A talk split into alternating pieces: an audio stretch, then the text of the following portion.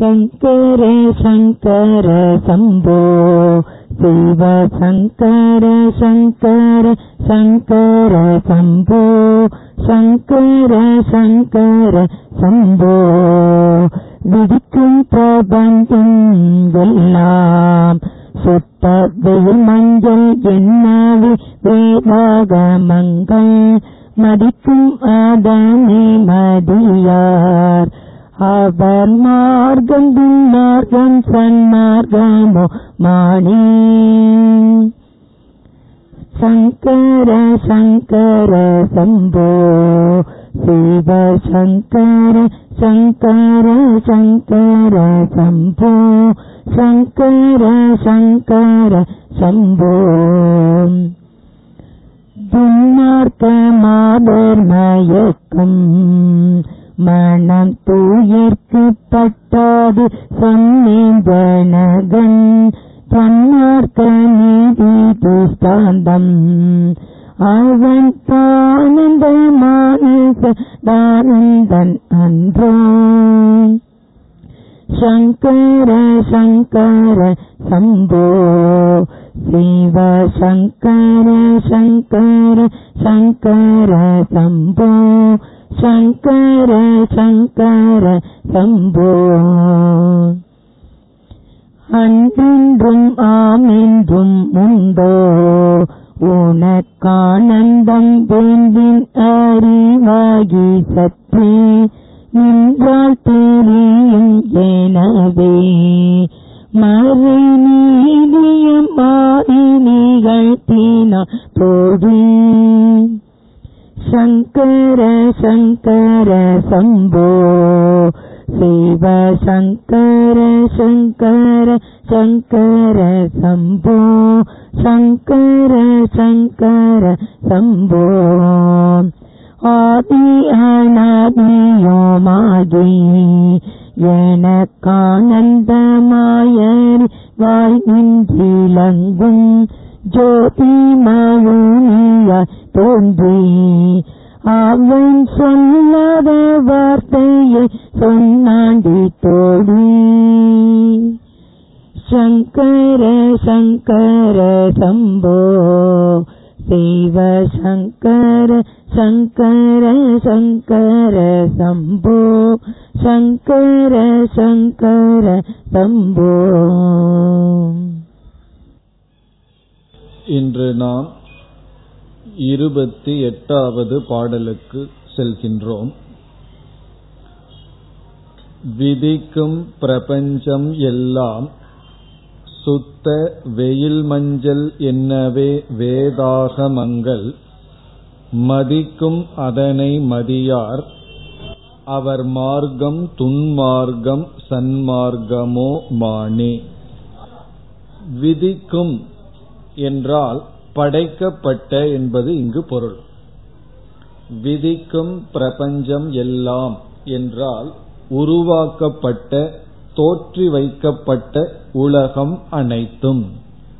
பிரபஞ்சம் என்றால் உலகம், படைக்கப்பட்ட உலகம் அனைத்தும் எப்படிப்பட்ட தன்மையை உடையது என்று இங்கு சொல்கின்றார். இந்த உலகத்தினுடைய தன்மையை வர்ணிக்கின்றார். ஒரு உதாகரணத்தின் மூலமாக கூறுகின்றார்.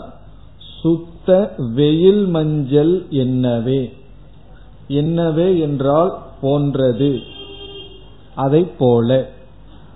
வெயில் மஞ்சள் என்றால் மஞ்சளை நாம் வெயிலில் போட்டால் அது காய்ந்து விட்டால் அதனால் ஒரு பலனும் இல்லை. வெயில்ல காஞ்ச மஞ்சளிலிருந்து நாம் அதனுடைய பலனை எடுக்க முடியாது. அப்படி வெயில் மஞ்சள் என்னவே வேதா வேத ஆகமங்கள் மதிக்கும். மதிக்கும் என்றால் கூறும். இவ்விதம் யார் கூறுவார்கள் என்றால் வேதங்களும் ஆகமங்களும் இவ்விதம் கூறுகின்றது.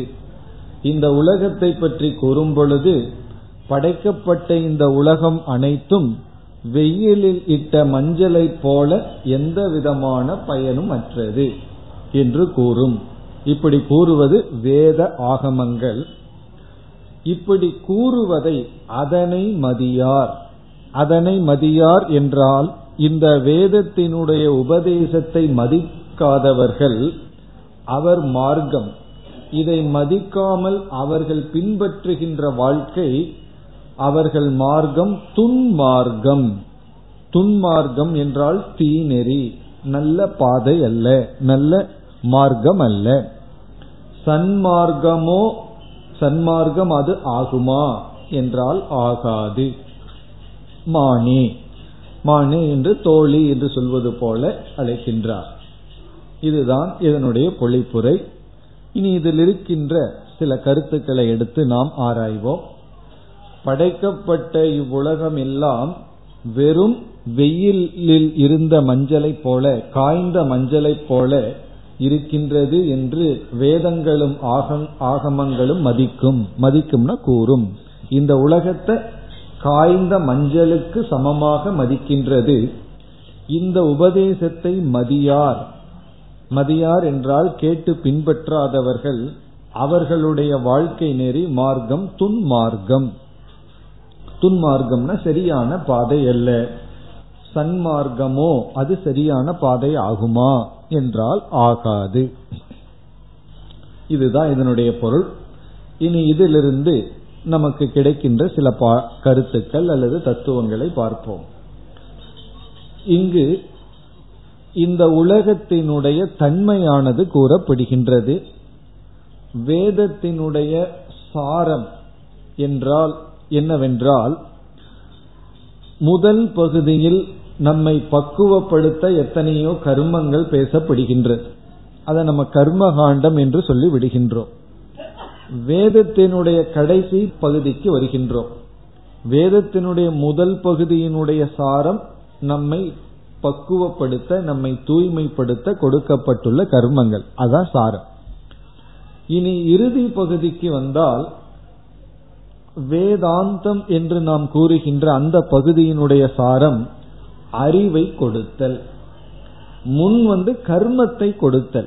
முதல் பகுதியெல்லாம் நமக்கு கர்மத்தை கொடுக்குது, கர்மத்தை பற்றிய அறிவை கொடுக்கின்றது.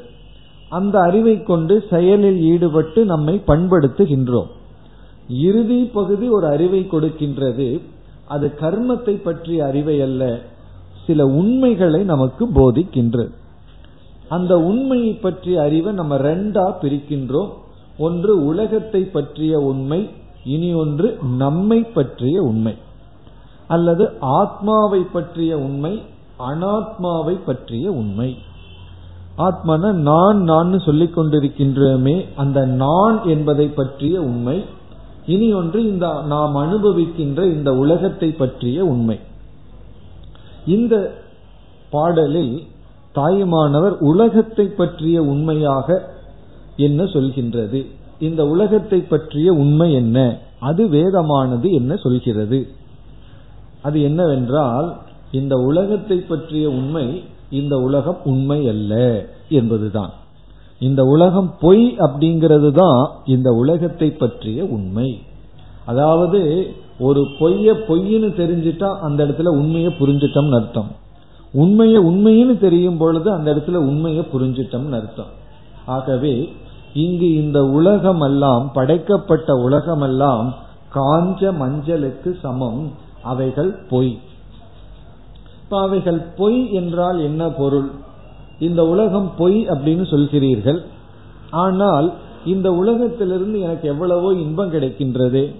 பொய்ன்னு சொன்னா நம்ம இட்லி சாப்பிட்டா அதுல இன்பம் வரலையா, அல்லது விதவிதமா சாப்பிட்றோம் அதுல நமக்கு எவ்வளவோ இன்பம் கிடைக்குது. என்ன உபனிஷ் சாஸ்திரங்கள் வந்து இன்பம் கிடைக்கல அப்படின்னு சொல்லவில்லை, பொய் என்று சொல்கின்றது. அப்படின்னா என்ன அர்த்தம்? நாம உண்மையிலேயே எதை தேடிக்கொண்டிருக்கின்றோம், எது நம்முடைய வாழ்க்கையில லட்சியமாக இருக்கின்றது, எதை அடைய வேண்டும் என்றால் முழுமையான ஆனந்தத்தை, மன நிறைவை அடைய வேண்டும். அந்த இன்பம் நாம் அடைகின்ற, நாம் விரும்பி அடைகின்ற ஆனந்தத்துல எந்த குறையும் இருக்கக்கூடாது. ஆனா அந்த ஆனந்தம் இந்த உலகத்திலிருந்து கிடைக்குமா என்றால் கிடைக்காது. இப்ப சாஸ்திரம் என்ன சொல்கின்றது, இந்த உலகத்திலிருந்து கிடைக்கின்ற இன்பம் வந்து முழுமையாக நம்மை நிறைப்பதில்லை, ஆகவே அந்த இன்பம் வந்து நம்முடைய சொரூபமாக ஆத்மாவிடமிருந்துதான் நாம் அதை பெற வேண்டும். ஆத்மஸ்வரூபத்தை அறிவதனால் அந்த இன்பத்தை அடைய வேண்டும் என்று சொல்கின்றது. இப்ப இந்த உலகத்தினுடைய தன்மை என்ன என்று புரிந்து கொண்டால்தான் இந்த உலகத்திலிருந்து கிடைக்கின்ற இன்பத்திலிருந்து விடுதலை அடைவோம். இப்ப நம்ம மனதில் இருக்கின்ற ஆசையில் இருக்கின்ற விடுதலையைத்தான் மோட்சம்னு சொல்லப்படுகின்றது. வித்யதே ஹிருதய கிரந்திஹி, ஹிருதயத்தினுடைய கிரந்தி முடிச்சானது விடுவிக்கப்படுகிறது, அப்படியெல்லாம் சொல்லப்படுகிறது.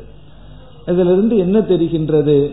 மனதில நிறைவு வேண்டும் என்றால் ஆசை என்ற முடிச்சு இருக்க கூடாது. ஏன்னா எப்பெல்லாம் மனசு நிறைஞ்சிருக்கோ அப்பெல்லாம் ஆசை இருக்காது. எப்பொழுதெல்லாம் ஆசை தோன்றி இருக்கின்றதோ அப்பொழுதெல்லாம் மனதில நிறைவில்லை. ஏன்னா நிறைவின்மையினுடைய வெளிப்பாடுதான் ஆசை. நிறைஞ்சிடுதுன்னா அந்த நேரத்துல ஆசை இல்லை. இந்த ஆசையை நம்ம நீக்கிறது தான் லட்சியம் என்றால் மூன்று விதத்துல நம்ம ஆசைகளை நீக்கலாம். நம்மளுடைய இலக்கு என்னன்னா ஆசையை நீக்கணும். அந்த ஆசையை நம்ம மூன்று விதத்துல நீக்கலாம். முதல் விதம் என்னவென்றால் இந்த உலகத்தில் இருக்கின்ற பொருள்களை அடைந்து அந்த ஆசையை நீக்குதல். இப்போ ஒரு பொருள் மீது ஆசை வந்து விட்டது, நாம கஷ்டப்பட்டு அந்த பொருளை அடைகின்றோம். அந்த பொருளை அடையும் பொழுது நமக்கு ஒரு சந்தோஷம் வருது. நாம என்ன சொல்லிட்டு இருக்கோம்? இந்த சந்தோஷத்துக்கு காரணம் அந்த பொருள் என் கைக்கு வந்ததனால், அந்த பொருள் என் கைக்கு வந்ததுனால சந்தோஷப்படுறேன்னு சொல்றோம். ஆனா உண்மை என்னன்னா இங்கு சொல்லப்படுகிறது, விதிக்கும் பிரபஞ்சம் எல்லாம் சுத வெயில் மஞ்சள். அப்படின்னா இந்த உலகம் நமக்கு எந்த விதத்திலையும் சந்தோஷத்தை கொடுக்க முடியாது. ஏன்னா அது வெயில் காஞ்ச மஞ்சள் போல. அப்புறம் எப்படி எனக்கு வந்து அந்த நேரத்தில் இன்பம் கிடைக்குது என்றால், சற்று ஆராய்ந்து பார்த்தால் அந்த பொருள் என் கைக்கு வரும் பொழுது மனதில் இருக்கின்ற ஆசை சென்று விடுகிறது. அப்ப நமக்கு சந்தோஷத்துக்கு காரணம் அந்த ஆசை சென்று விடுவதனால். நம்ம நினைச்சிட்டு இருக்கோம் பொருள் வந்ததுனாலேன்னு சொல்லி, அப்படி அல்ல. பொருள் வந்தும் ஆசை செல்லவில்லைன்னு வச்சுக்கோமே. இப்போ ஒரு பிச்சைக்காரன் இருக்கின்றான், அவன் வந்து ஐயா பத்து பைசா கொடுங்கன்னு கேட்கறான். இப்பெல்லாம் யாரும் பத்து பைசா கேட்கறது இல்ல, கேட்கும் போதே ரூபாயில தான் கேட்கிறார்கள். ஐயா ஒரு ரூபா கொடுங்கன்னு சொல்கின்றான். அவர் உடனே அவர் கையில வந்து அஞ்சு ரூபா நோட்டை எடுக்கிறார். பிறகு கொடுக்கலான்ட்டு கை கொண்டு போயிடுறார். பிறகு ஏதோ ஒரு மூடு வந்து ஒரு ரூபாய் கொடுக்கிறார். அவனுக்கு கையில ஒரு ரூபாய் கிடைச்சிடுது, கேட்டது அதுதான். பிறகு எப்படியோ அந்த அஞ்சு ரூபா வர்றது வராம போயிடுதுன்னு சொல்லி அவன் அடைஞ்சதை நினைச்சும் அவனுக்கு துக்கம் வருது. காரணம் என்னன்னா அந்த ஐந்து ரூபாய பார்த்த உடனே ஒரு ரூபா வேண்டும்ங்கிற ஆசை அஞ்சு ரூபாயா மாறிடுது. இப்ப இவனுக்கு என்ன ஆச்சுன்னா பொருள் கைக்கு வந்து துக்கம்தான் வந்தது. அப்படி இல்லை அப்படின்னா ஒரு பிச்சை ஒருவருடைய மனதை துயரப்படுத்தணும்னா என்ன செய்ய வேண்டும் என்றால், இனி ஒரு பிச்சைக்காரனை பக்கத்தில் அழைச்சு அவனுக்கு ஒரு ரூபாய் கொடுத்து இனி ஒருத்தனுக்கு அஞ்சு ரூபாய் கொடுக்கணும். இந்த ஒரு ரூபாய் அடைஞ்சவன் இருக்கானே அவன் ரொம்ப துயரப்படுவான். காரணம் என்ன என்றால் பொருள் வர்றதுனால சுகம்னு சொன்னா அந்த இடத்துல சுகப்பட்டிருக்கணும், இன்பம் அடைஞ்சிருக்கணும். ஆனால் இன்பம் என்பது பொருள் கைக்கு வந்ததுனால அல்ல, அந்த நேரத்தில் ஆசை மனதிலிருந்து நீங்கியதால். அவனுக்கு ஒரு ரூபாங்கிற அளவுல ஆசை இருந்திருந்தா அந்த பொருள் சுகத்தை கொடுத்திருக்கும். ஏன்னா ஒரு ரூபாய் ஆசை நீங்கி இருக்கும். உடனே அஞ்சு ரூபாய்ங்கிற ஆசை வந்த உடனே நீங்கவில்லை. இப்ப இதுல இருந்து என்ன தெரிகிறது? நமக்கு மேலோட்டமா உலகத்தில் இருக்கிற பொருள் கைக்கு வந்து நம்ம மனசை நிறைக்குதுன்னு தெரிகின்றது. ஆனா இங்கு தாயுமானவர் என்ன சொல்றாருன்னா, உலகத்தில் இருக்கிற பொருள்கள் எல்லாம் காஞ்ச மஞ்சள் போல, அது எந்த விதத்திலையும் உனக்கு சந்தோஷத்தை கொடுக்க முடியாது. ஆனா கொடுக்கற மாதிரி தெரியுதேன்னா சந்தோஷம் உனக்கு வந்ததுக்கு காரணம் மனதில் இருக்கின்ற ஆசை சென்று விட்டதனால். அந்த ஆசை நீங்கணும்னா எனக்கு பொருள் வந்தாதான் நீங்குதுன்னு சொல்றோம். அதனால பொருளை நாடி ஓடுகின்றோம், ஆசை சென்று விடுகிறது. இதுல இருந்து என்ன தெரியுது? மனசில் இருக்கின்ற ஆசை நீங்கும் பொழுது ஆனந்தம் வருகின்றது. அதுக்கு நாம பயன்படுத்துகின்ற முதல் மெத்தட், முதல் படி வந்து எந்த பொருள் ஆசைப்படுறோமோ அந்த பொருளை அடைதல், அடைதலுக்கான முயற்சியை செய்தல், அது பண்ணிட்டு இருக்கோம். பிறகு என்ன ஆயிட்டு இருக்கு, அந்த பொருளை அடைஞ்சிடறோம். அந்த நேரத்துல ஆசை போயிருது. பிறகு என்ன ஆகின்றது என்றால், அந்த பொருளை அடையிறதுக்காக செய்யற முயற்சிக்குள்ளேயே வேற சில ஆசைகளை எல்லாம் நம்ம வந்து உருவாக்கிறோம். ஒரு பொருள் ஒரு கடையில் இருக்குன்னு தெரிஞ்சு அந்த கடைக்கு அந்த பொருளை வாங்க போறோம். எதற்கு வாங்க போறோம்னா, அப்பொழுதுதான் மனசில் இருக்கிற அந்த பொருள் இருக்கிற ஆசை போகும்னு. நாம் கடைக்கு செல்வது நம்முடைய மனதில் இருக்கின்ற அந்த ஆசையை நீக்க வேண்டும் என்பதற்காக. பிறகு என்ன ஆகுதுன்னா, அங்க கடையில நம்ம விரும்புற ஒரு பொருள் மட்டுமா இருக்கு, எத்தனையோ பொருள்கள் இருக்கு, பல பொருள்கள் உள்ளே சென்று விட்டது, பல பொருள்களை சுமந்து கொண்டிருக்கின்றோம். அப்படி நாம் அதற்கு காரணம் இந்த முதல் வரி நமக்கு விளங்கவில்லை, பொருளும் நம்மை திருப்தி புரியவில்லை. நாம் அந்த பொருளை அடையாமலேயே அந்த பொருள் மீது வைராகியத்தை அடைதல், அப்போ நமக்கு ஆனந்தம் மகிழ்ச்சி கிடைச்சிடும். இந்த ஆசை மனசிலிட்டு போனாவே ஏதோ ஒரு வெயிட் குறைஞ்ச மாதிரி இருக்கும், உடம்பில் இருக்கிற பாரம் குறைஞ்ச மாதிரி இருக்கும். ஒரு பொருள் மீது நமக்கு ஆசை இருந்துட்டே இருக்கு. பிறகு என்ன ஆகுது, நான் எந்த பொருளை விரும்பி கொண்டு இருக்கின்றேனோ அந்த பொருள்ல சில குறைகள் எல்லாம் எனக்கு தெரிந்து விட்டது. இப்ப ஒருவர் வீட்டுக்கு நம்ம போறோம், காஃபி நம்ம முன்னாடி வைக்கின்றார், வச்சுட்டு சும்மா இல்லாம அவர் நம்ம கிட்ட பேசிட்டு கேள்வி வேற கேட்டுட்டு இருக்கார்.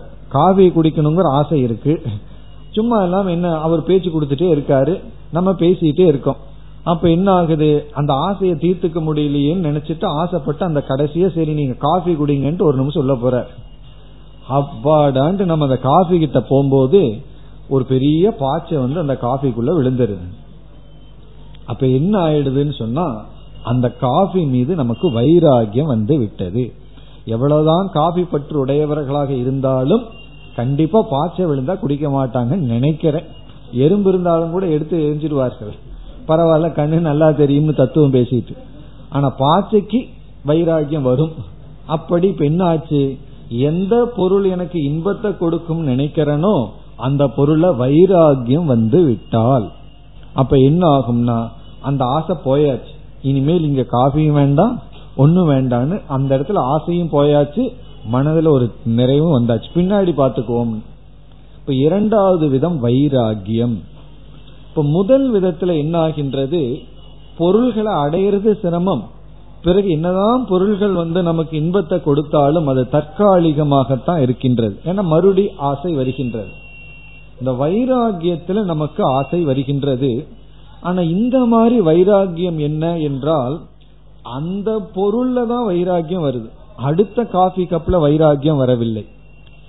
பிறகு இந்த வைராகியத்திலேயே சில படிகள் எல்லாம் இருக்கு.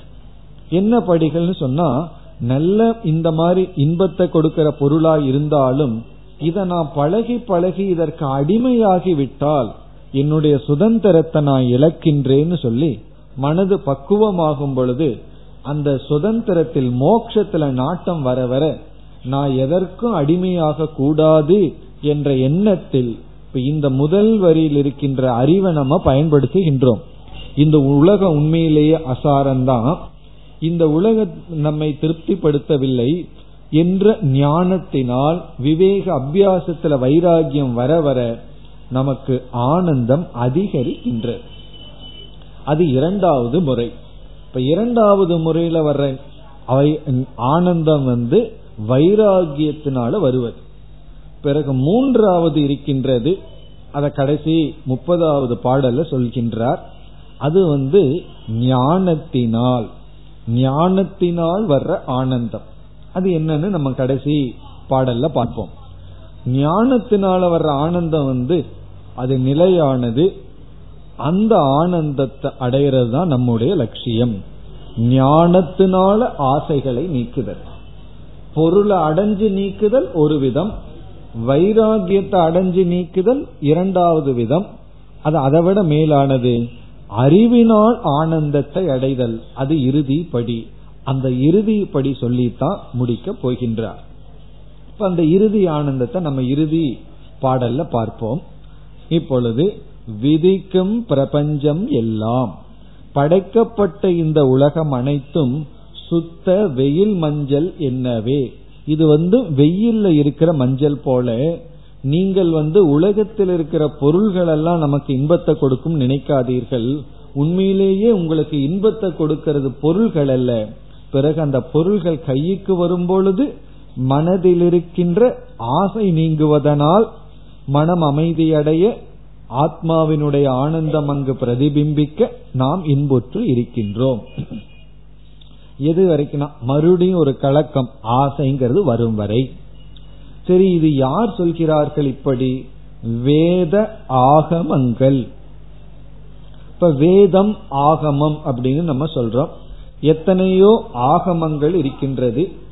ஆகமம் அப்படிங்கிற வார்த்தைக்கும் பொருள் என்னவென்றால் ஆகதம், பரம்பரையாக வந்து கொண்டு இருப்பது அர்த்தம். சைவ ஆகமங்கள் எல்லாம் நமக்கு இருக்கின்றது. இந்த வேதம்ங்கிறது தான் நமக்கு இந்த காலத்துல தோன்றியது என்று இல்லாமல் தொன்று தொட்டு வருகின்றது. ரிஷிகளினுடைய மனதிலிருந்து வெளிப்படுத்தப்பட்டது. தூய்மையான மனதை ரிஷிகள் அடையும் பொழுது இறைவன் வந்து அவர்களை கருவியாக கொண்டு வெளிப்படுத்தப்பட்ட மந்திரங்களை வேதம்னு சொல்கின்றோம். பிறகு பிற்காலத்துல அதே ரிஷிகள் வேறு சில ரிஷிகள் மூலமாக உருவாக்க உருவாகியதுதான் ஆகமங்கள்னு சொல்றோம். ஆகமங்கள்ல வந்து சில நல்ல சாதனைகள் இருக்கின்றது, பூஜை முறைகள் இருக்கின்றது, கோவில் அமைப்புகள் எல்லாம் அதில் பேசப்பட்டுள்ளது. வேதத்துல வந்து கோவிலை கட்டுறதோ அது எப்படி கட்டணுங்கிற விஷயம் எல்லாம் கிடையாது. அதுல எல்லாம் யாகங்கள் தான் இருந்தது. ஒரு காலத்துல கோயில்ங்கிறது இல்லை, யாகசாலை தான் கோயிலா இருந்தது. ஒவ்வொரு ஊர்லயும் யாகசாலைகள் இருக்கும், அங்க அவர்களெல்லாம் யாகங்கள் செய்வார்கள். பிறகு காலம் மாற மாற அது கோவில்களா கோவில்களாக உருவாகினது. அப்பொழுது ஆகமங்கள் எல்லாம் வந்து எந்த முறைப்படி இருக்க வேண்டும்னு சொல்லி வழிபாடு முறைகள், பிறகு வந்து நல்ல சாதனைகள் எல்லாம் கூறப்பட்டுள்ளது. இப்போ உலகத்தினுடைய நிலையற்ற தன்மை, இவைகளெல்லாம் ஆகமங்கள் கூறின. ஆகவே இங்கு வந்து தாயுமானவர் இரண்டையும் எடுத்துக்கொள்கின்றார். வேதம் ஆகமம் என்கின்ற இந்த இரண்டும் இவ்விதம் கூறுகின்றது. எவ்விதம் கூறுகின்றதுன்னா, இந்த உலகம் வந்து நிலையற்றது, இந்த உலகம் உண்மையான இன்பத்தை நமக்கு தருவதில்லை. பிறகு இன்பத்தை தர்றது போல தெரியுதேனா, தர்றது போல தெரியுது, ஆனால் தருவதில்லை. இந்த ஒரு உபதேசத்தை, வேத ஆகம உபதேசத்தை, இப்படித்தான் உலகத்தை மதிக்குதான். அதாவது உலகம் வந்து, வேத ஆகமங்கள் உலகத்தை வந்து வெறும் காஞ்ச மஞ்சளை போல் மதிக்கின்றது. இப்படி வேதம் மதிப்பதை அதனை மதியார். இதை ஒருவர் மதிக்கவில்லை என்றால் அப்படின்னு என்ன அர்த்தம்? உண்மையான உன்னுடைய சந்தோஷத்துக்கு காரணம் உலகம் அல்ல, மனதில் இருக்கின்ற ஆசை விடுபடுவதுதான் கருத்தை நீ மதிக்கவில்லை என்றால் பிறகு உங்களுடைய மார்க்கம் எப்படி இருக்கும்? நீங்கள் எதன் வழியாக பின்பற்றுவீர்கள், எதன் வழியாக செல்வீர்கள் என்றால் உங்களுடைய மார்க்கம் துன்மார்க்கம். துன்மார்க்கம்னா துஷ்ட மார்க்கம், தவறான வழி, தவறான பாதை, தீநெறி. சன்மார்க்கமோ இது சன்மார்க்கம் ஆகாது. இப்ப சன்மார்க்கம் அப்படின்னா நல்ல வழி ஆகாது. இதத்தான் நம்ம தமிழ்ல மரபு அப்படின்னு சொல்றோம், சமஸ்கிருதத்துல பரம்பரா, ஆங்கிலத்துல ட்ரெடிஷன் அப்படின்னு சொல்கின்றோம். இந்த பரம்பரை வந்து ரெண்டு விதமா இருக்கு, நாலு விதமா இருக்கு. ரெண்டு என்ன அப்படின்னா, ஒன்று ஞான பரம்பரை, அறிவு பரம்பரையாக வருகின்றது. இனி ஒன்று ஆச்சாரம், நல்ல ஒழுக்கங்கள் பரம்பரையாக வருவது. இப்ப அறிவு பரம்பரைன்னு சொன்னா குருவிடம் ஞானம் இருக்கின்றது. அந்த குரு என்ன செய்கின்றார்? தன்னுடைய அறிவை சிஷ்யனுக்கு உபதேசம் செய்கின்றார். பிறகு அந்த சிஷ்யன் என்ன செய்கின்றான்? தான் பெற்ற அறிவை தன்னுடைய சிஷ்யனுக்கு உபதேசம் செய்கின்றான். இப்படி உபனிஷத்தில் கூறப்பட்டுள்ள அறிவானது பரம்பரையாக வந்து கொண்டு இருக்கின்றது. அதே போல வேதங்கள்ல எல்லா விதமான அறிவும் பரம்பரையாக வந்து கொண்டு இருக்கின்றது. இப்ப சங்கராச்சாரியார் என்ன அறிவு அவர் குருவிடம் அடைந்தாரோ அதே அறிவைத்தான் நாமும் நம்முடைய குருவிடம் இருந்து அடைகின்றோம். காலத்தினால அறிவெல்லாம் மங்கி போச்சு அப்படிங்கறதெல்லாம் கிடையாது, அதே அறிவுதான். பிறகு இன்னும் எவ்வளவு ஜெனரேஷன் ஆனாலும், எத்தனை காலங்கள் வந்தாலும் இதே அறிவுதான் தொடர்ந்து இருக்க போகின்றது. இது அறிவினுடைய பரிமாற்றம். இனி இனி ஒன்று என்னவென்றால் நன்னெறிகள். எது தர்மம் எது அதர்மம், எப்படி வாழ வேண்டும்னு சான்றோர்களுடைய வாழ்க்கை அதுவும் சம்பிரதாயமாக இருக்கின்றது. நல்ல பழக்கங்கள், நல்ல சம்பிரதாயங்கள். அப்படி இந்த சம்பிரதாயம், சத் சம்பிரதாயம், சன்மார்க்கம் ரெண்டா பிரிக்கிறோம். ஒன்று அறிவானது தொடர்கிறது, ஒருவரிடம் இருக்கின்ற அறிவு இனியொருவருக்கு செல்கின்றது. பிறகு ஒருவர் சொல்கின்ற தர்ம நெறி இனியொருவருக்கு செல்கின்றது. இப்போ ஒரு குடும்பத்துல ஒரு நல்ல காரியம் செய்து கொண்டு இருப்பார்கள். அடுத்த தலைமுறையில வருபவர்கள், பெற்றோர்கள், பெரியவர்கள் எல்லாம் இந்த நல்ல காரியத்தை செய்தாங்கன்னு அதையும் தொடர்ந்து செய்வார்கள். அப்படி நல்ல பழக்கங்கள், நல்ல சில சம்பிரதாயங்கள், இது கலாச்சாரம் அப்படின்னு எல்லாம் சொல்றோம். அது தொடர்தல். இந்த ரெண்டு சத் சம்பிரதாயம்னு சொல்றது. இனி ஒன்னு இருக்கு, உபனிஷத் சொல்லும். அது என்ன என்றால், இங்கு சொன்ன துன்மார்க்கம், துஷ்ட சம்பிரதாயம், அத வந்து அசத் சம்பிரதாயம் என்று சொல்வார்கள். அசத் சம்பிரதாயம் சொன்னா தவறான அறிவை ஒருவர் அடைஞ்சிருப்பார். காரணம் என்னன்னா, உபனிஷத்தை ஒழுங்கா படிச்சிருக்க மாட்டார், அல்லது சம்பிரதாயத்துக்குள்ள வந்திருக்க மாட்டார். அவராக சில கற்பனை பண்ணி சில உண்மைகளை கண்டுபிடிச்சிருப்பார். அவர் என்ன செய்வார், சிஷ்யர்களுக்கு அதை போதிப்பார். பிறகு சிஷ்யன் என்ன பண்ணுவான், அவன் அவர்களுடைய சிஷ்யருக்கு போதிப்பார். இப்படியே போயிட்டு இருக்கு. என்னன்னா, அந்தே நைவ நீயமானா யதா அந்தாகான்னு உபனிஷத் சொல்லும். பார்வையற்றவன் இனியொரு பார்வையற்றவனை அழைத்து செல்வது போல. இவருக்கு சரியான அறிவு இருக்காது, இவர் அது சரியான அறிவுன்னு நினைச்சிருப்பார். அவர் தன்னுடைய சிஷ்யனுக்கு சொல்லுவார். ஒரு வயதான ஒருவர், அறுபத்தஞ்சு வயது, அவர் வந்து நாற்பது வயதுல தத்துவத்தை உபதேசம் பண்ண ஆரம்பிச்சிட்டார். அவருக்கு குரு யாருன்னு கேட்ட என்ன சொல்லுவார், நான் நான் தான் எனக்கு குருன்னு சொல்லுவார். அப்படி ஒருவர் இருந்தார் ஒரு இடத்துல. பிறகு அறுபத்தஞ்சு வயசுல திடீர்னு அவருக்கு புத்தி வந்திருக்கு. என்ன புத்தி அப்படின்னு சொன்னா, நம்ம இவ்வளவு காலம் தவறான கருத்தை எல்லாம் உபதேசம் பண்ணியிருக்கோம், மனதை வந்து அழிக்கணும் என்று எத்தனையோ தவறான கருத்தை எல்லாம் உபதேசம் பண்ணியிருக்கிறமே அவருக்கு அந்த நேரத்துல புரிஞ்சுது. அந்த அந்த நேரத்துல அவருக்கு, அவர் யாருக்கு உபதேசம் பண்ற நே ஸ்டேஜில் இல்ல, அமைதியா இருக்கார். பிறகு அவரிடம் இருபது வருஷம் கேட்டார்களே சிஷியர்கள், அவ்வளவு பேரிடம் போய் சொல்ல முடியாது, நீங்க கொஞ்சம் கரெக்ட் பண்ணிக்கங்க, நான் வந்து தப்பா இத்தனை வருஷம் சொல்லி கொடுத்துருக்கேன்னு சொல்ல முடியாது. ஏன்னா அவர்கிட்ட கேட்டு அவர்களும் உபதேசம் பண்ண ஆரம்பிச்சாச்சு. அப்ப இவர் புரிகிறார், நான் எவ்வளவு வந்து தீயதையெல்லாம் விதைச்சிட்டு வந்திருக்கேன் அப்படின்னு சொல்லி. நல்லதைத்தானே விதைச்சிட்டு வந்திருக்கணும், அப்படி விதைச்சிட்டு வந்தேன், இது வந்து சாதாரண பாவம் அல்லன்னு சொல்லி கடைசி காலத்துல வருந்தினார். நாம கெட்டதும் போதாதுன்னு சொல்லி ஊரையெல்லாம் தவறான பாதையில நான் அழைத்து கொண்டு பல வருடங்கள் அந்த காரியத்தை செய்து விட்டேன்னு சொன்னார். இது கடைசியில் அவருக்கு புரிஞ்சுது. அதனால பல பேர்த்துக்கு புரியறது இல்லை, தான் நினைச்சதுதான் சரின்னு நினைத்து கொண்டு இருக்கிறார்கள். இது வந்து அஞ்ஞானத்தை மற்றவர்களுக்கு பகிர்ந்து கொள்ளுதல், விபரீத அறிவை பகிர்ந்து கொள்ளுதல். அப்பாவும் அவர்களுக்கும் தெரியாது. இப்ப இவர் வந்து மற்றவங்களை ஏமாற்றணும், தப்பான கருத்தை சொல்லி கொடுக்கணுங்கிற தப்பான எண்ணம் இவருக்கு இல்லை. இவருக்கு தெரியவில்லை நம்ம நினைச்சிட்டு இருக்கிறது தப்புதான்னு சொல்லி. ஆனா சரின்னு அவருக்கு படுது, அத மற்றவருக்கு சொல்லி கொடுக்கிறார். வாங்குற என்ன சிஷ்யன் என்ன பண்றான், இது சரிதான்னு வாங்கி கொள்கின்றான். இப்படியே என்ன செய்கின்றார்கள், அஞ்ஞானமான பரம்பரை சென்று கொண்டே இருக்கின்றது. அதே போல ஆச்சாரம், அதாவது தர்மா தர்ம விஷயத்திலே அறிவிலையும் இந்த தப்பு நடக்குது. தப்பான அறிவை சொல்லிக் கொடுக்கிறார்கள், அந்த அறிவிலையும் பரம்பரை இருக்கு. பிறகு வந்து சில பழக்கங்கள், தீண்டாமை, ஒருவரை நான் தொடமாட்டேன், ஜாதி, இதெல்லாம் என்னன்னா இதெல்லாம் தவறான பழக்கங்கள். இதெல்லாம் எங்கேயும் வேதத்துல கிடையாது.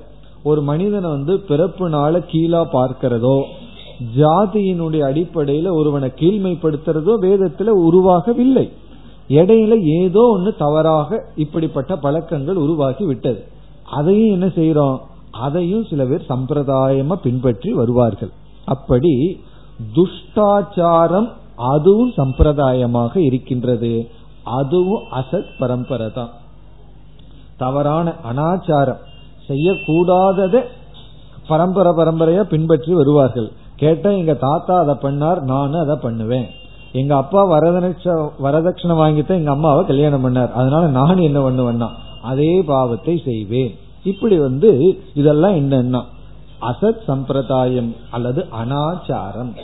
இந்த விதத்துல ரெண்டு இருக்கு, சரியான அறிவு, சரியான நெறி, தர்ம வாழ்க்கையை பின்பற்றி வருபவர்கள், அதுதான் சன்மார்க்கம் அப்படின்னு சொல்றது. துன்மார்க்கம் இங்கு சொல்வது தவறான அறிவு, தவறான கொள்கைகள், பழக்கங்கள், எண்ணங்கள், அதை பின்பற்றி வருதல். இப்படி ரெண்டு விதமான சம்பிரதாயம் இருக்கு. அந்த ரெண்டையும் இங்கு சொல்கின்றார். இப்படி சாஸ்திரம் சொன்னதை சரியாக புரிந்து கொண்டு பின்பற்றவில்லை என்றால் அது துன்மார்க்கம், அது தவறான மார்க்கம். பிறகு சன்மார்க்கம் ஆகுமா? அது சரியான மார்க்கம் ஆகுமானா ஆகாது. அப்ப நம்ம என்ன செய்யணும்னா, நம்ம வந்து சன்மார்க்கத்தை தான் பின்பற்ற ஒரு பயம் வரும் பொழுது இருபத்தி ஒன்பதாவது பாடல்ல அதற்கு வந்து தாயுமானவர் ஒரு தெளிவுபடுத்துகின்றார். இப்ப இருபத்தி எட்டாவது பாடல் இத்துடன் முடிவடைகின்றது. அதாவது இந்த உலகம் வந்து காஞ்ச மஞ்சளை போல உண்மையிலேயே நமக்கு இன்பத்தை கொடுப்பதில்லை, இல்லையே கொடுக்குதேன்னு தெரிகின்றதுன்னா அது தெரியுதே தவிர இல்லை. பிறகு நமக்கு சந்தோஷத்துக்கு காரணம் மனதில் இருக்கின்ற ஆசை நீங்குவதனால் அதுதான் இன்பத்தை கொடுக்குதே தவிர உண்மையிலேயே அந்த பொருள் கொடுப்பதில்லை. பிறகு வந்து இந்த உபதேசத்தை வந்து பின்பற்றுபவர்கள் சன்மார்க்கத்தில் இருப்பார்கள், இதை புரிந்து கொள்ளாதவர்கள் தவறான துன்மார்க்கத்தில் இருக்கிறார்கள். அது சம்பந்தமான விளக்கத்தை பார்த்தோம். இனி நாம் இருபத்தி ஒன்பதாவது பாடலுக்கு சென்றால்,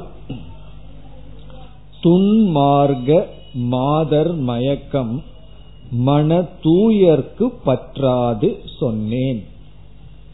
ஜனகன் தன்மார்க்க நீதி திருஷ்டாந்தம் அவன்தான் அந்தமான சதானந்த நன்றோ.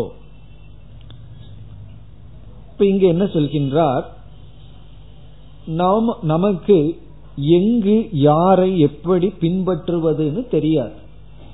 நாம பின்பற்ற போக வேண்டிய குரு எப்படி இருக்கணும், அப்படிப்பட்ட குருவை தான் பின்பற்றணுங்கிற அளவு நமக்கு ஞானம் இருந்தா நமக்கு எதுக்கு குரு?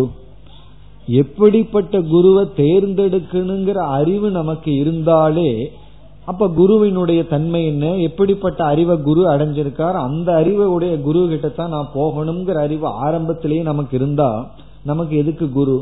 இப்ப இதுல இருந்து என்ன தெரியுதுன்னா, ஒரு சாதகன் குரு கிட்ட போகும் பொழுது அவனுக்கே தெரியவில்லை நம்ம எங்க போகணும், எதை நாடனும், எந்த இடத்துல இருக்கணும்னு அவனுக்கு தெரியவில்லை. ஏதோ ஒரு தாகம், ஒரு வேகம், அதில் அவன் ஓடுகின்றான். இந்த உலகத்துல எத்தனையோ அமைப்புகள் இருக்கின்றது, எவ்வளவோ விதமான உபதேசங்கள் நடந்து கொண்டு இருக்கின்றது. ஆன்மீகம்ங்கிற பெயர்ல எத்தனையோ அமைப்புகள், எத்தனையோ இன்ஸ்டிடியூஷன் எல்லாம் இருக்கு. எல்லோருமே நல்ல எண்ணத்துல தான் செய்கிறார்கள், நல்ல எல்லாருக்கும் மக்களுக்கு நன்மையை கொடுக்கணும் தான் செய்கிறார்கள். ஆனால் அவர்களுக்கே தெரியவில்லை நாம தவறான கருத்தை உபதேசிக்கின்றோம் அப்படின்னு. சிலர் இடத்துல சரியான கருத்து இருக்கு. இப்ப நமக்கு என்ன பயம் வருது, நான் தவறான இடத்துல போய் அதுல நான் சிக்கி கொண்டால் என்னுடைய வாழ்க்கை வந்து தவறாக ஆகிவிடும் என்றோ அப்படின்னு நமக்கு தோன்றும் பொழுது இப்ப இங்க என்ன சொல்றார் தாயுமானவர், உன்னுடைய ஆன்ம நாட்டம் உண்மையாக இருந்தால், உன்னுடைய தேடுதல் உண்மையாக இருந்தால், உன்னுடைய பசி கொஞ்சம் அதிகமாக இருந்தால், நீ தவறானதுக்குள்ள போனாலும் அதிலிருந்து நீயே உதறி தள்ளி வந்து விடுவாய். அதெல்லாம் நம்ம பார்க்கிறோம். ஆரம்பத்தில் எங்காவது போவோம், கொஞ்ச நாள் தான் இருப்போம், பிறகு அதற்குள் இருக்கிற தவற உணர்ந்துடுவோம், வெளியே வந்துடுவோம். உனக்குள்ளேயே அந்த பக்குவம் இல்லை என்றால் பிறகு அதற்குள்ளேயே நீ இருந்து கொண்டு இருப்பாய். இப்போ ஒரு அமைப்புக்குள்ள போறோம், ஆன்மீக அமைப்புக்குள்ள போறோம். அங்க போன உடனே நாம எதுக்காக போறோம், நம்ம பண்படுத்துவதற்காக, பக்குவப்படுத்துவதற்காக போறோம். கொஞ்ச நாள் அந்த அமைப்புக்குள்ள போன உடனே என்ன செய்வார்கள், நீங்க ரொம்ப இதற்குள்ள வர்றீர்கள், இதுல செக்ரட்டரியா இருங்க, மேனேஜரா இருங்கன்னு சொல்லி விடுவார்கள். பிறகு நம்ம என்ன பண்ணிடுவோம், மேனேஜர் ஆயிடுவோம். ஏற்கனவே ஆபீஸ்ல அந்த வேலையை தான் பண்ணிட்டு இருக்கோம், மேனேஜரா இருந்துட்டு யாரு நல்லவன் கெட்டவன் சொல்லி வேலை பண்ணிட்டு இருக்கோம். பிறகு அதே வேலை அந்த இன்ஸ்டிடியூஷனுக்குள்ள பண்ணுவோம். பிறகு வேறொருவர் நல்லா வந்து அந்த அமைப்புக்குள்ள இனியும் நல்லா சீர்திருத்தம் பண்ண விரும்புவார். உடனே அது நமக்கு பொறுக்காது, நீ யாரு குறுக்க வர்றது, ஏன்னா ஏன் சொல்ல கேட்டுட்டு தான் நாலு பேர் இருக்கணும்னு சொல்லி இப்படிப்பட்ட அகங்காரம் இருந்ததுன்னா நாம் அதை விட்டு வெளியே வருவோமா? வரமாட்டோம். நமக்கு உண்மையான வேர்க்கை இருந்ததுன்னா அங்கேயும் போய் ஒரு பவர் பொசிஷனை பிடிக்க முயற்சி பண்ண மாட்டோம். என்ன பண்ணுவோம்? அங்கிருந்து நன்மையை அடைய முயற்சி பண்ணுவோம். பிறகு அதற்குள்ள சில தீய கருத்துக்கள் எல்லாம் இருந்து தீய பழக்கங்களை எல்லாம் சொல்லி கொடுத்தால் உடனே என்ன செய்வோம்? இது நமக்கு உகந்ததல்லன்னு நம்மை எறியாமலே அப்படியே குதிச்சு வெளியே வந்துடுவோம். அப்படி நாம எந்த இடத்துல இருக்கின்றோம்ங்கிறது வந்து நம்முடைய நாம் செய்த புண்ணியம், நாம் செய்த தர்மம்தான். நம்ம நல்ல காரியம் பண்ணியிருந்தோம்னா, தர்மப்படி வாழ்ந்திருந்தோம்னா, அந்த தர்மம் என்ன பண்ணும்னா சரியான இடத்துல நம்ம வச்சிருக்கோம். ஆரம்பத்துல சில பேர் சரியான இடத்துக்கு வருவார்கள், வந்துட்டு என்ன செய்வார்கள்? இந்த குரு சரியில்லைன்ட்டு சென்று விடுவார்கள். காரணம் என்ன? என்ன வயதான ஒருவர் என்னிடம் சொன்னார். அவர் என்ன பல வருடங்கள், பத்து வருடங்களுக்கு முன்னாடி என்னை சந்திக்கும் பொழுது, அவருக்கு வயது அப்பொழுது என்பதோ என்னமோ, அவருக்கு பத்து வயது இருக்கும் பொழுது, பத்து பதினைந்து வயது இருக்கும் பொழுது ரமண மகரிஷியிடம் சென்றாராம். அவருடைய வாழ்க்கையில நடந்த அனுபவம். சென்றுட்டு இந்த உலகம் எல்லாம் வேண்டாம், துறவரத்துக்கு போலான்னு சென்றாராம். ரமண மகரிஷியை பார்த்த உடனே அவர் ஒரு பெரிய மெத்தையில அமர்ந்திருந்ததை பார்த்தாராம். எல்லாத்தையும் துறந்தவருக்கு இவருக்கு மெத்த வேணுமா அப்படின்னு சொல்லிட்டு இவர் தவறா நினைச்சிட்டு வெளியே வந்துட்டாராம். அப்படி சரியான இடத்துக்கு போனாலும் அவர் ரமண மகரிஷியினுடைய தவத்தையும் அறிவையும் அவருக்கு பார்க்க தெரியல. அவருக்கு பார்க்க தெரிஞ்சது அவர் உட்கார்ந்து இருந்த பெட் வந்து ரொம்ப சொகுசா இருந்துதான், அதனால இவர் சரியில்லைன்ட்டு வந்துட்டாரு. பிறகு இப்ப சொல்ற, அப்ப எனக்கு மெத்தையத்தான் பாக்கிறதுக்கு புத்தி இருந்தது, அவருடைய புத்திய பாக்கிறதுக்கு புத்தி இல்லை அப்படின்னு சொல்லி. அப்படி நமக்கு பக்குவம் இல்லைன்னு சொன்னா சரியான இடத்துக்குள்ள போனாலும் வேகமா வெளியே ஒடியாந்துருவோம், ஏதாவது ஒரு குறைய பார்த்துட்டு. இல்ல குரு என்ன கண்டுக்கிறதே இல்லை அப்படின்னு சொல்லி. சிலருக்கு செல்வ செருக்கு இருக்கும், அவர்களுக்கு வந்து மற்றவங்களை காட்டிலும் தனியா ட்ரீட் பண்ணணும்னு இருக்கும். அந்த குரு வந்து எல்லாத்தையும் சமமா ட்ரீட் பண்ணுவார். அவர் போன இடம் நல்ல இடம், இவருக்கு ஒத்து வராது, அவரு எனக்கு நமக்கு ஒத்து வராதுன்னு சொல்லிட்டு வந்துடுவார். அப்படி நமக்குள் மன தூய்மை இல்லை என்றால் சரியான இடத்துக்கு போனாலும் வெளியே வந்துடுவோம். பிறகு மன தூய்மை இருந்தால் தவறான இடத்துக்கு போனாலும் துன்மார்க்கம் நம்மை பற்றாது. அதனால என்ன செய்யணும்னா தர்மம்தான். நல்ல முறையில வாழ்க்கை நடத்தினோம்னா நமக்கு அந்த பயம் இல்லை. ஏன்னா நம்ம சுற்றியும் தவறையும் போதிப்பவர்கள் இருக்கிறார்கள், தவறான கொள்கையை போதிப்பவர்களும் இருக்கின்றார்கள். அதத்தான் இங்கு சொல்கின்றார், மன தூயர்க்கு துன்மார்க்கம் பற்றாது, தவறான பாதையில் அவர்கள் பயணம் செய்ய மாட்டார்கள். மீறினா கொஞ்ச நாள் போவார்கள், அதுவும் ஒரு அனுபவத்துக்கு தான், இங்க போக கூடாதுங்கிறதுக்காக. அதைத்தான் கூறுகின்றார். இப்பொழுது இருபத்தி ஒன்பதாவது பாடல், துன்மார்க்க துன்மார்க்கமானது, அதாவது தவறான மார்க்கம். தவறான மார்க்கம்னா ரெண்டு மார்க்கம் இருக்கு. ஒன்னு தப்பான கருத்தை கேட்டுக்கொண்டு சரின்னு நினைச்சிட்டு இருக்கிறது, இனி ஒன்று தவறான கொள்கைகளுக்குள் இருப்பது, தவறான பழக்கத்தில் இருப்பது. அப்படி தவறான நெறி, தவறான ஞானம். அதுக்கு ஒரு உதாரணம் சொல்றார், மாதர் மயக்கம். அதாவது இந்த உலகத்தில் இருக்கிற பொருள்கள் எல்லாம் நமக்கு இன்பத்தை கொடுக்கும், இந்த உலகத்துல பணத்தை அடையிறது தான் லட்சியம். சில பேர் அப்படியெல்லாம் உபதேசம் பண்ணுவார்கள். எல்லாம் உனக்கு வந்து பிழைக்க தெரியாது, நீ பணத்தை சேர்த்திக்கணும், நீ ஏமாத்தணும், நீ உண்மையை பேசிட்டு இருக்க கூடாது, அப்படி இருந்ததுன்னா உன்னுடைய தலையில மிளகாய் அரைத்து விடுவார்கள். இதெல்லாம் அவர்களுடைய தத்துவம். அசுரோப ஆசுரோ உபனிஷத்துன்னு சொல்றது. இவர்களும் உபனிஷத் பேசுவார்கள், அது அசுரர்களுடைய உபனிஷத். இத கேட்டோம்னா கொஞ்ச நாள் பிறகு அவங்க சொல்றது உண்மைதான், நம்ம வந்து ஏதோ முட்டாளாயிடக்கூடாது, ஏதோ ஆன்மீகம்னு சொல்லிட்டு வேதாந்தம்னு சொல்லிட்டு இருக்கிறத நம்ம விளங்கக்கூடாதுன்னு சொல்லி நம்மை எறியாமல் அவர்களுடைய உபதேசத்தை கேட்டு மயங்கி விடுவோம். அப்படி இப்படிப்பட்ட மயக்கம், அதாவது துன்மார்க்க மாதர் மயக்கம் மன தூயர்க்கு பற்றாது. தூய்மையான மனதை உடையவர்களுக்கு இது பற்றாது. இதெல்லாம் அவங்க மனசுக்குள்ள ஏறாது. என்னதான் சொன்னாலும் நம்ம கேட்டு அப்படியே வந்துருவோம். இல்ல மன தூய்மை இல்லைன்னு சொன்னா அவர்கள் சொல்றதுதான் உபனிஷத்து போல தெரியும், அவர்கள் சொல்றதுதான் பேர் உண்மையாக நமக்கு தெரியும். பிறகு என்ன செய்வோம்? நான் விழிச்சிட்டேன், முன்னதான் தப்பா அறியாமையிலிருந்து இருக்கிறத எல்லாம் தானம் பண்ணிட்டு நல்லது பண்ணிட்டு இருந்தேன், இப்ப எனக்கு உண்மை புரிஞ்சு போச்சு. என்னன்னா யாருக்கு நல்லது பண்ண கூடாது, யாரையும் நம்ப கூடாது, நமக்குன்னு வச்சுட்டு தான் மீதி. இவருக்கு புத்தி வந்திருக்கு, வயசான காலத்துல எல்லாத்தையும் எல்லாத்தையும் கொடுத்துட்டு நம்ம சன்னியாசியா இருப்போம்னு. இனி ஒரு அனுபவசாலி வந்து உபதேசம் பண்றார், அப்படி எல்லாம் கொடுத்துட்டீங்கன்னா குழந்தைகள்லாம் உன்னை பாத்துக்க மாட்டாங்க, பணத்தை வாங்கிட்டு ஓடி விடுவார்கள், எல்லாம் ஓம் பேர்ல வச்சுக்கோ அப்படின்னு சொன்ன உடனே இவருக்கு ஞானம் வந்தாச்சு, என்ன எல்லாம் என்னுடைய பேர்ல வச்சுக்கணும். இதுதான் துன்மார்க்கம் அப்படிங்கிறது. நான் ஏமாந்துட கூடாது. நல்ல வேளை வந்து எனக்கு நல்ல நேரத்துல அறிவுரை கொடுத்தீர்கள். அவர் என்ன கொடுத்திருக்கார்? அறிவுரையா கொடுத்திருக்கார். இவர் அப்படி சொல்றார். அப்படி இப்படிப்பட்ட தவறான கொள்கை மன தூயர்க்கு பற்றாது, மன தூய்மை அடைந்தவர்களுக்கு அது பற்றாது. அதனால நமக்கு பயம் வேண்டாம். என்ன பயம்? தப்பான கொள்கையில இருந்துருவோமா, தவறான இடத்துல நம்ம சென்று விடுவோமான்னு பயம் வேண்டாம். காரணம், மன தூய்மை இருந்தால் அது நமக்கு பற்றாது.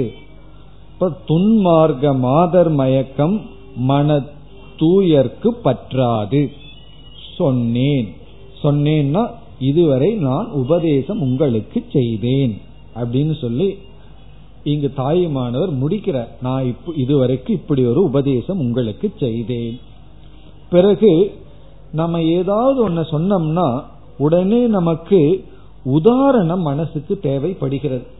இப்படியெல்லாம் சன்மார்க்கத்துல போய் பொழைச்சவங்க யாராவது உண்டா? சில பேர் அப்படி பேரை கேட்பார்கள்.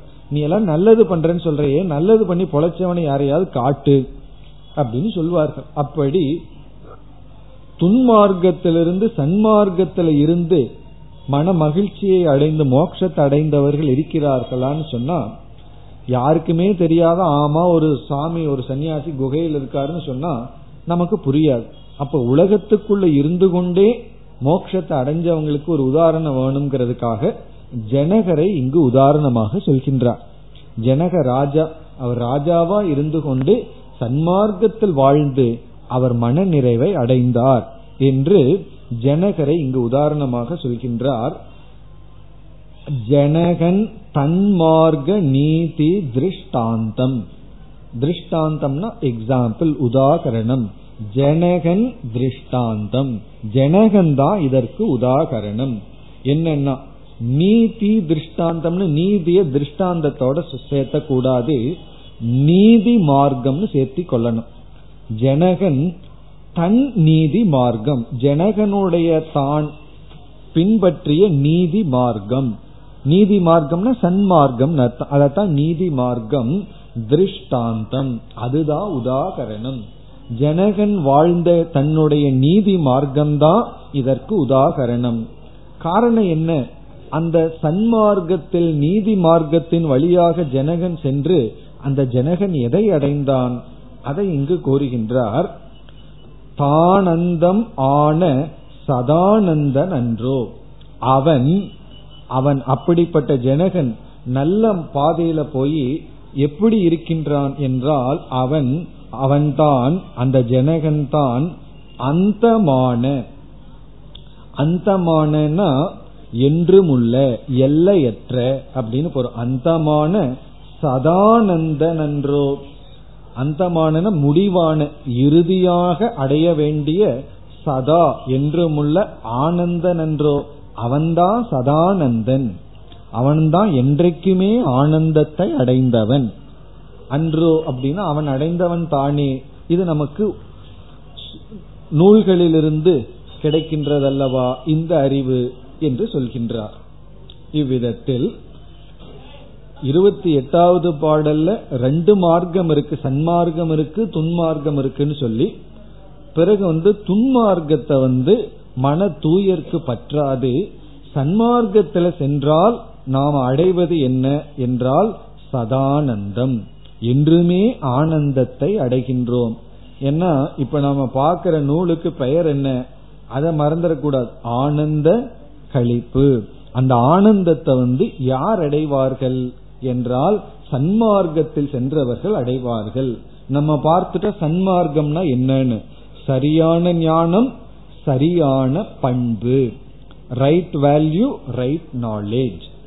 இனி அடுத்த முப்பதாவது பாடல்ல இங்கு தாயுமானவர் முடிவுரை செய்கின்றார், மிக அழகாக முடிக்கின்றார். இறுதி பாடல்.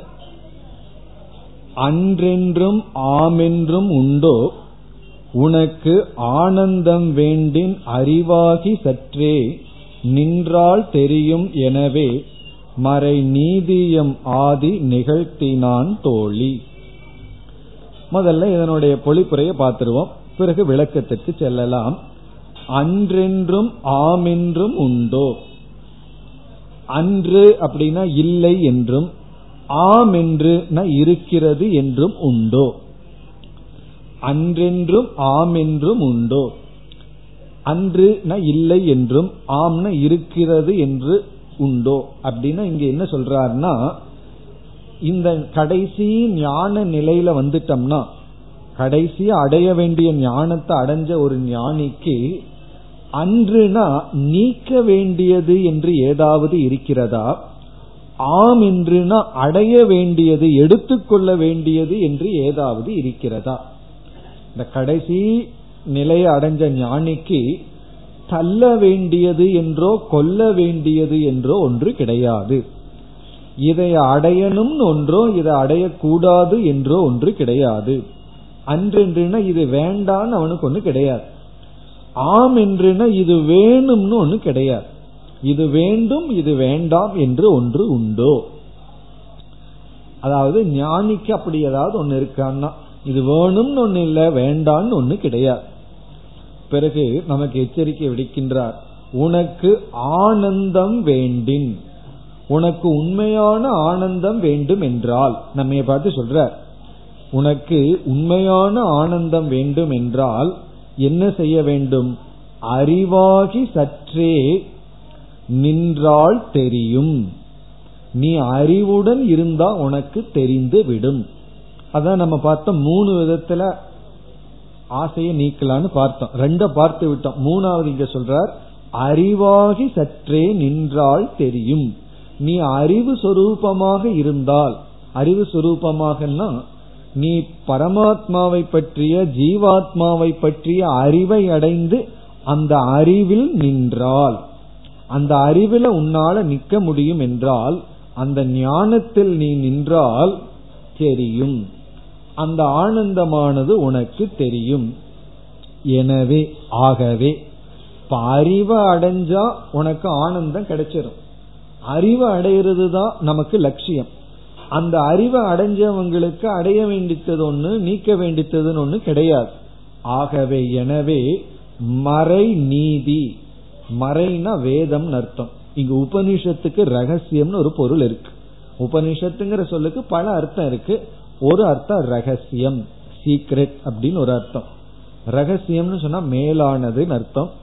மறை நீதி, மறை நீதினா உபனிஷத்தினுடைய உபதேசத்தை எம் எம்னா என்னுடைய ஆதி, ஆதினா குருநாதர், நிகழ்த்தினான், ரொம்ப அழகான சொல், நிகழ்த்தினான்னா உபதேசம் செய்தார்.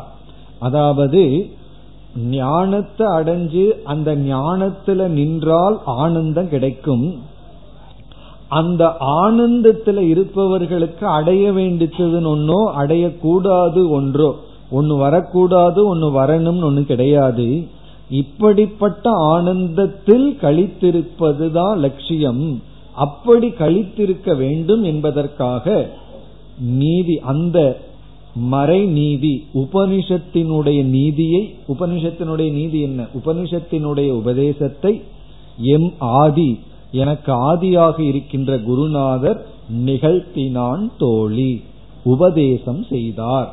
மௌன குருவாக வந்து சொல்லாமல் சொன்னார்னு ஆரம்பத்துல சொன்னார் அல்லவா, அப்படி எனக்கு குருநாதர் இந்த அறிவை கொடுத்தார் என்று இங்கு தாய்மானவர் மிக அழகாக நிறைவு செய்கின்றார். இப்ப நம்ம இறுதியா பார்க்க வேண்டியது என்னன்னு சொன்னா, இந்த ஆனந்தம் இறுதியாக வருகின்ற ஆனந்தம். நம்ம மூணு விதத்துல மனதில் இருக்கிற ஆசையை நீக்கி ஆனந்தத்தை அடையலாம். மனசுல ஆசை நீங்கணும்னா ஆனந்தம் கிடைக்கும். அந்த ஆசையை நம்ம முதல் நிலையில் என்ன பண்றோம், பொருளை அடைஞ்சு அடைஞ்சு நீக்க பாக்கிறோம். இப்போ தற்காலிகமா ஆசை நீங்கி மனசு அமைதி அடையுது, பிறகு வைராகியத்தின் மூலமா அடையிறோம், அதுலயும் ஓரளவுக்கு நிறைவு கிடைக்கின்றது. பிறகு நம்ம ஞானத்தின் மூலமாக ஆசையை நீக்க வேண்டும். எப்படி என்றால் நாம் இந்த உலகத்தினுடைய உண்மையான ஞானத்தை அடைந்தால் நம்ம ஞானம் நமக்குள்ள சென்று விடுகிறது, அறிவு நமக்கு வந்து விடுகிறது. இந்த உலகம் எப்படிப்பட்டதுங்கிற அறிவு வருகிறது. வெயில் மஞ்சள், இது வந்து ஆசாரம், வெறும் தோற்றம். தூரத்துல தண்ணீரை பார்க்கிறோம், அந்த தண்ணீர் காணல் நீர்னு தெரியாத வரைக்கும் தண்ணீருக்காக போறோம். பிறகு வந்து இது பொய்யான தோற்றம்னு தெரிஞ்சுட்டு திரும்பி வந்து விடுகின்றோம். மீண்டும் நம்ம பார்க்கிறோம், அப்படி பார்க்கும் பொழுது மீண்டும் தண்ணீர் தெரிகிறது. ஆனா மீண்டும் அங்க நம்ம போவோமா? நம்ம அங்க போக மாட்டோம்.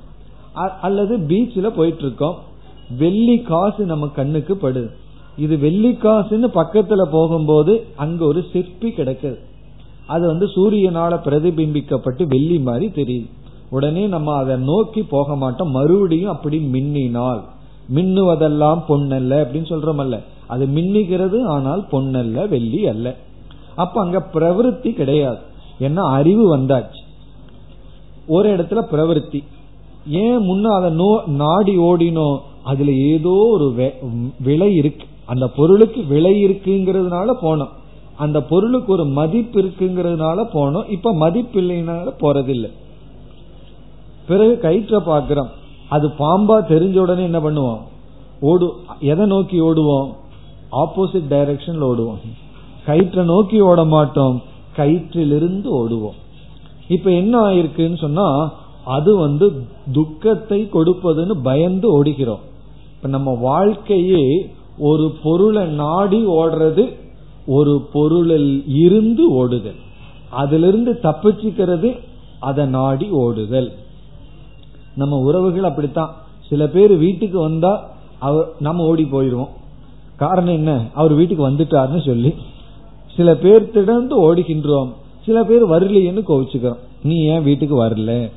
அப்ப சில பேரை வரணும்னு விரும்புறோம், சில பேரை வரக்கூடாதுன்னு விரும்புறோம். இதுதான் வாழ்க்கையே.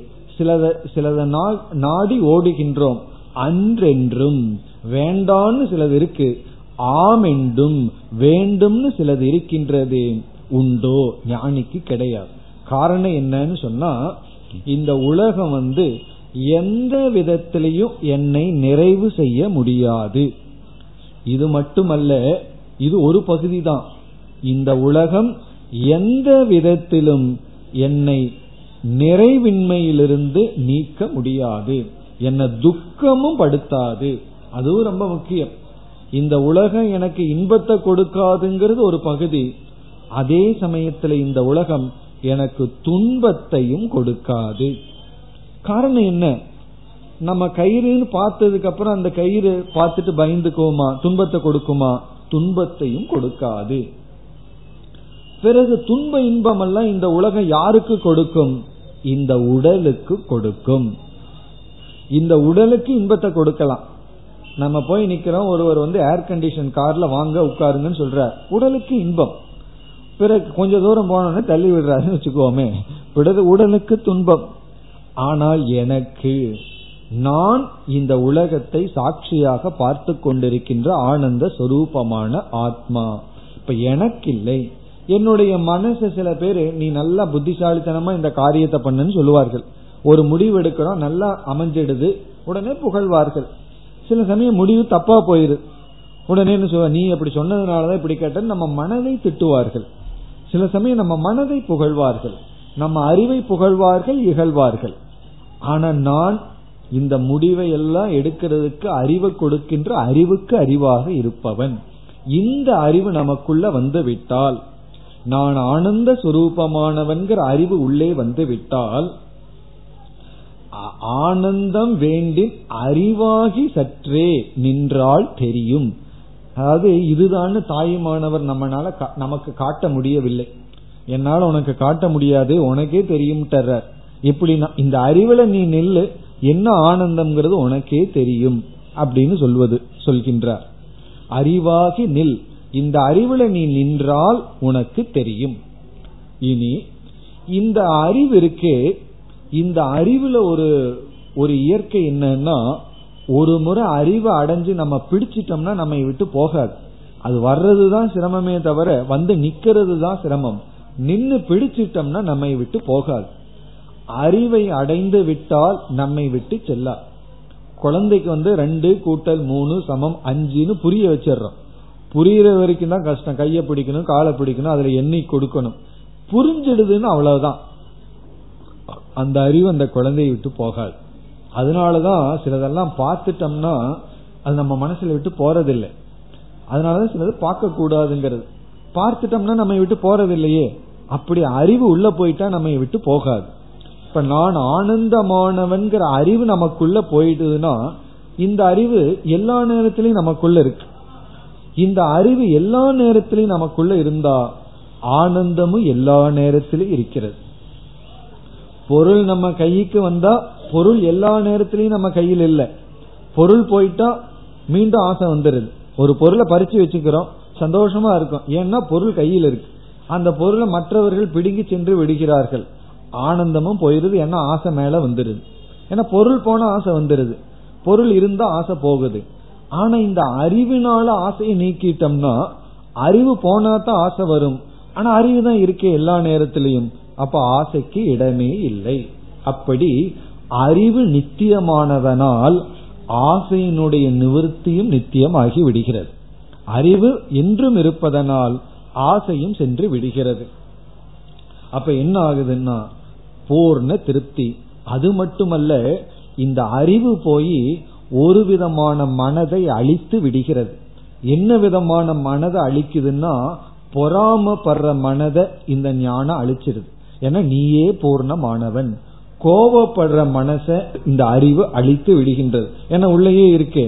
லோபப்படுவது, இப்படிப்பட்ட உணர்வுகளை எல்லாம் இந்த அறிவானது அழித்து விடுகின்றது. அப்ப எப்படி இருக்குன்னா மிக அழகான மனதுடன் நாம் இருக்கின்றோம். அந்த மனதுல அறிவு நின்றால் அந்த நின் அறிவினுடைய விளைவாக ஆனந்தம் வெளிப்படுகின்றது. இதத்தான் மோக்ஷானந்தம் சொல்றோம். அந்த அறிவுக்கு விஷயம் என்னன்னா நான் ஆனந்த சொரூபம்ங்கிறதான். நானே ஆனந்த சொரூபம்ங்கிற அறிவு வந்ததனால் அந்த அறிவுல நிற்கும் பொழுது, அப்படித்தான் சொல்லி முடிக்கின்றார், உனக்கு ஆனந்தம் வேண்டின் மோக்ஷ ஆனந்தம் உனக்கு வேண்டும் என்றால் அறிவாகி சற்றே நின்றால் தெரியும். இந்த அறிவுல நீ நில்லு, பிறகு அந்த ஆனந்தம் வெளிப்படுகிறது. அந்த ஆனந்தத்தினால வர்ற கழிப்பத்தான் இவ்வளவு நேரம் நான் கூறினேன் அப்படின்னு சொல்லி, இந்த ஆனந்தத்தை அடையிறதுக்குத்தான் மறைநீதி உபனிஷத்துக்களினுடைய உபதேசத்தை ஆதி நிகழ்த்தினான், என்னுடைய குருவானவர் எனக்கு உபதேசித்தார் என்று சொல்லி இந்த ஆனந்தத்தை கழிப்ப முடிக்கின்றார்.